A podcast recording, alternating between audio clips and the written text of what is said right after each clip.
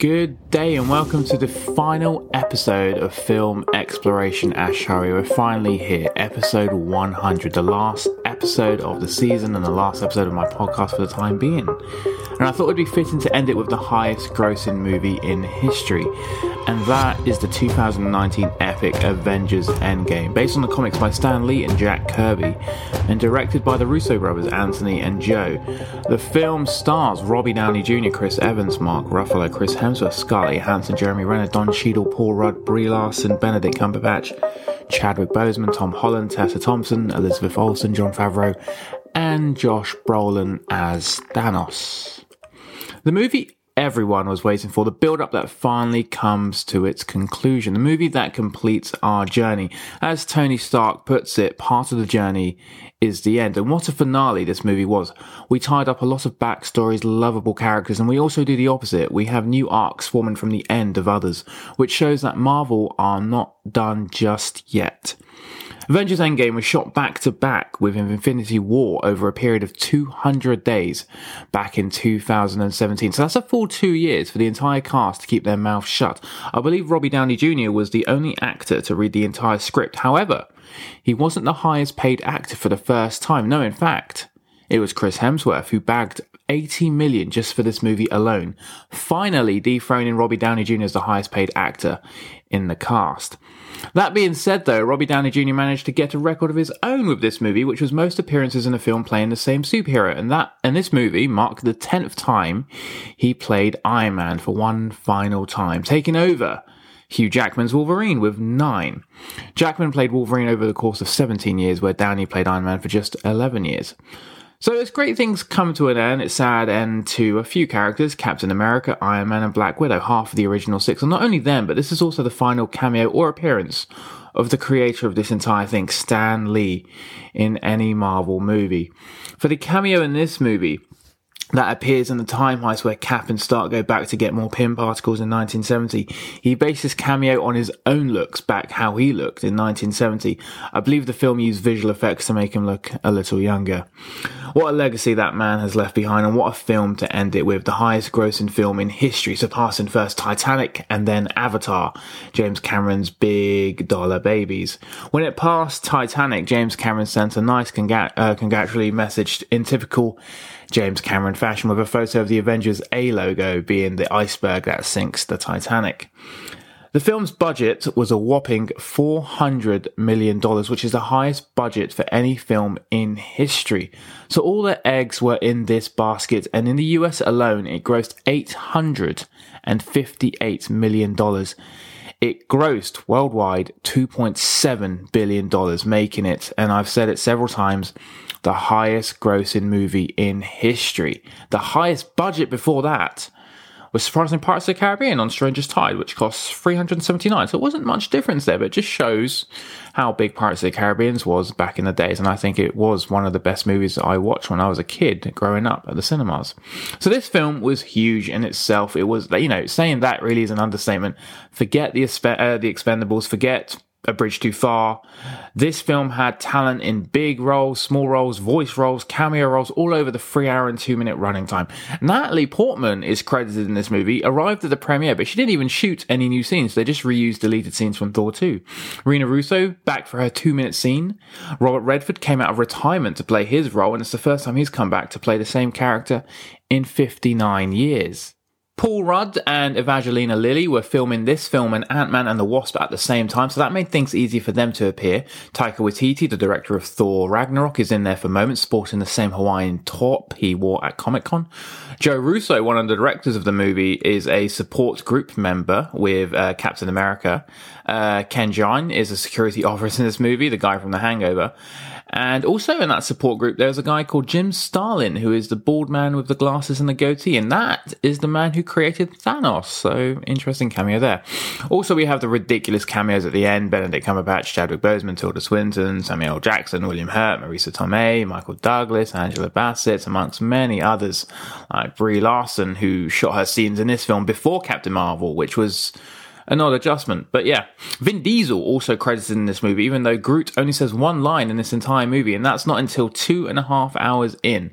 A whopping 54 actors are credited at the end of this movie, led by none other than Robert Downey Jr. This film is just filled with star studded power.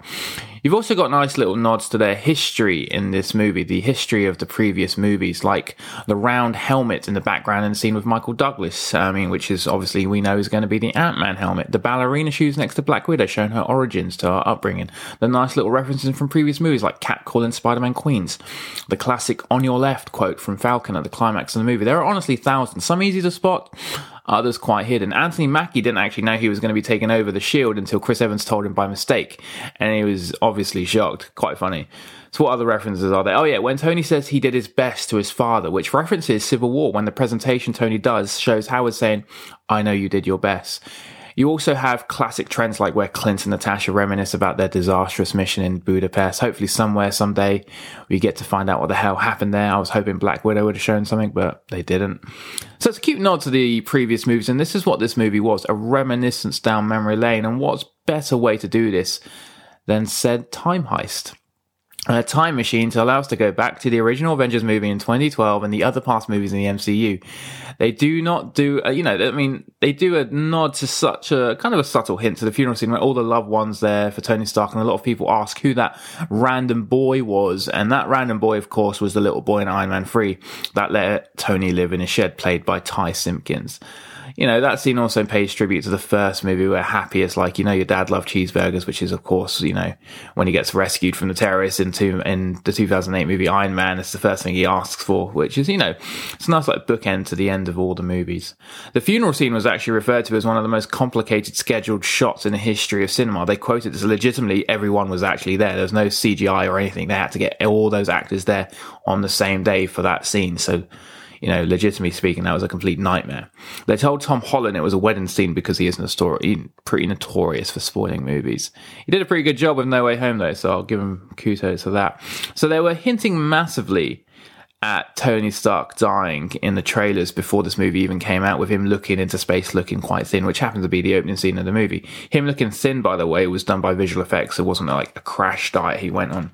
It was sort of a double bluff for the marketing team to hint that Iron Man was going to die, since he does shockingly die at the end of the movie. And you get this tone shift when Tony runs into his father um, in 1970, which is his final unresolved issue after, you know, having a family, creating a time heist to save everyone, having a second chance to save Spider-Man, who he feels really guilty for, and of course resolving his issues with Cap. So when they unexpectedly go back to 1970 and that scene happens, you're kind of seeing this shift that Iron Man could die, and he does. And the reason he got the funeral and not Natasha, some people were quick to point out, was because Black Widow was still to come out, and so we were going to see her again. Whereas Iron Man, this was the final time we were going to see Iron Man, Tony Stark, or Robbie Downey Jr. all in one. And going back to referencing again, Tony and Nebula were stuck for 22 days in space at the start of the movie, and Avengers Endgame marks the 22nd film of the Marvel Cinematic Universe. So there you go, just a, a little like jab right there. And this film finally fulfills the prophecy that is shown in Avengers Age of Ultron. I don't know if you remember, because we see Captain America's shield broken in half in the final, and in the final battle, Thanos breaks the shield in half exactly the same way.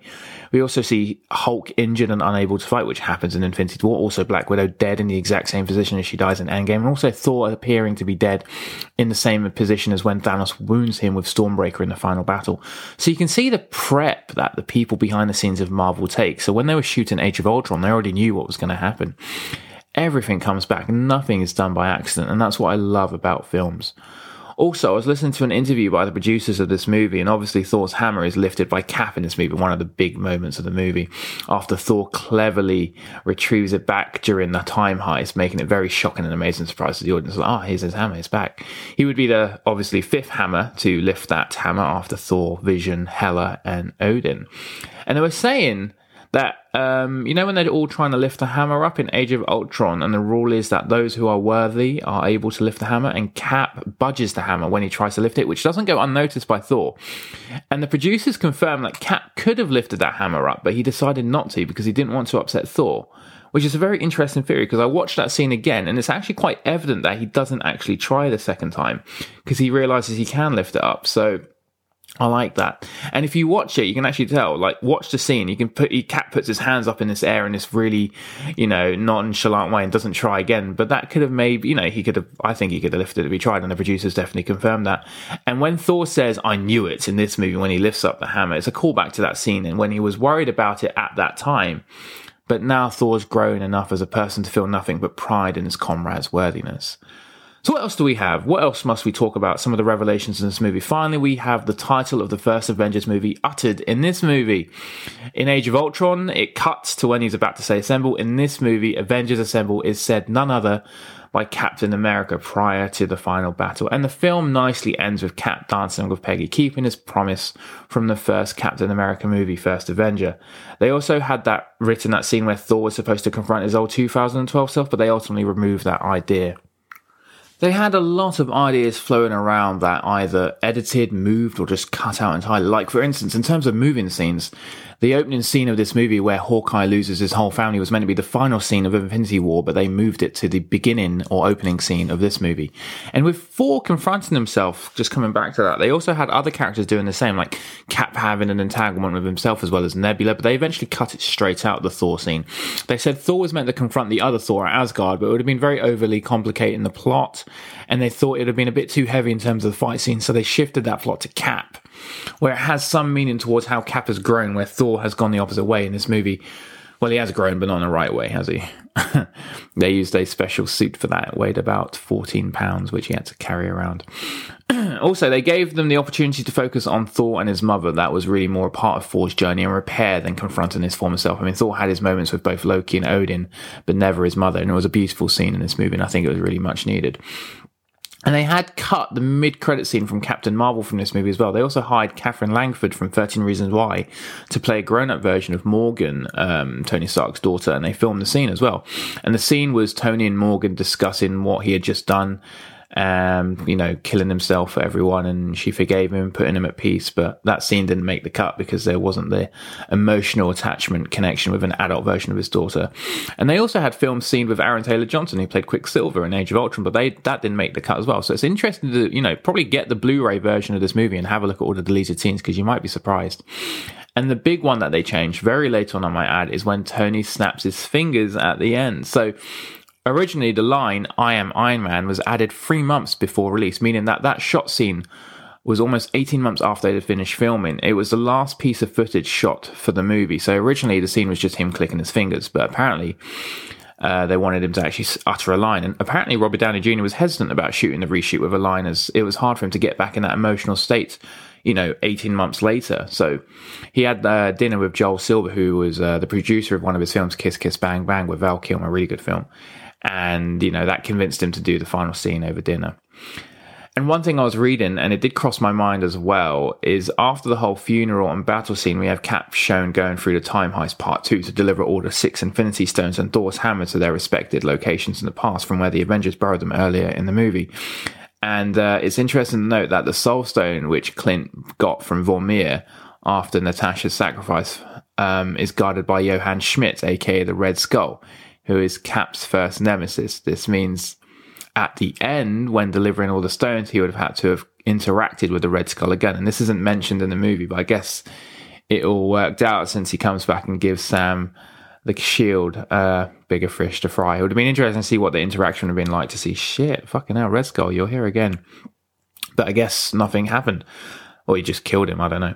So interestingly, there was a few tear breaking moments in this movie. The fight between Tash and Clint is a massive one to see which one of them dies. Tony dying, of course, is a big one. The funeral scene at the end, or even just seeing Cap grow old. But the scene that really brought the crew to tears was the scene where Paul Rudd, Scott Lang, reunites with his daughter right at the beginning of the movie and improvised the line, You're so big. And he floored the entire crew that day, leaving most of the crew teared up. So, for the crew's perspective, that was the saddest scene. And in terms of the producers and directors, they said in an interview that their favorite moment in the film wasn't Cap picking up the hammer or Iron Man clicking his fingers or the entrance of the whole uh, Marvel characters. No, none of those massive scenes. It was the scene where Captain America goes into space. I know, right? they've grown super attached to these characters, watching them grow up, you know, hiring the actors to play them. And they said it was a warm moment for them to see Captain America go into space. So I was like, okay, fair enough.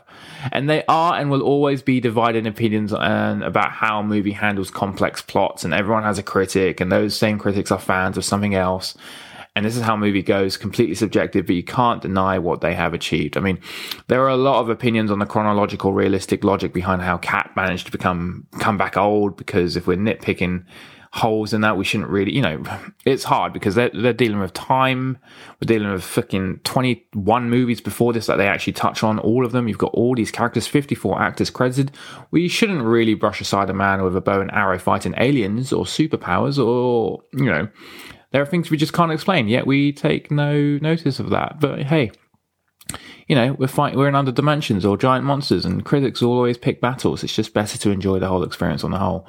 That being said, though, one critic did have my ear when they were talking about the screen. Um, there's not screen, the scene where Banner goes to the Ancient One to give him the Time Stone, and in that scene, the Sorcerer Supreme reveals that Thanos snap didn't kill anybody, but merely willed the dust out of existence. So, somebody said that death is final, but the snap technically isn't. Resurrection is impossible, even with the power of the Infinity Stones. But a snap can be undone, as we are shown. So people were wondering why Black Widow couldn't have been brought back to, uh, to life with her sacrifice on Vormir, but they concluded that both Iron Man and Black Widow died for real, not from the snap.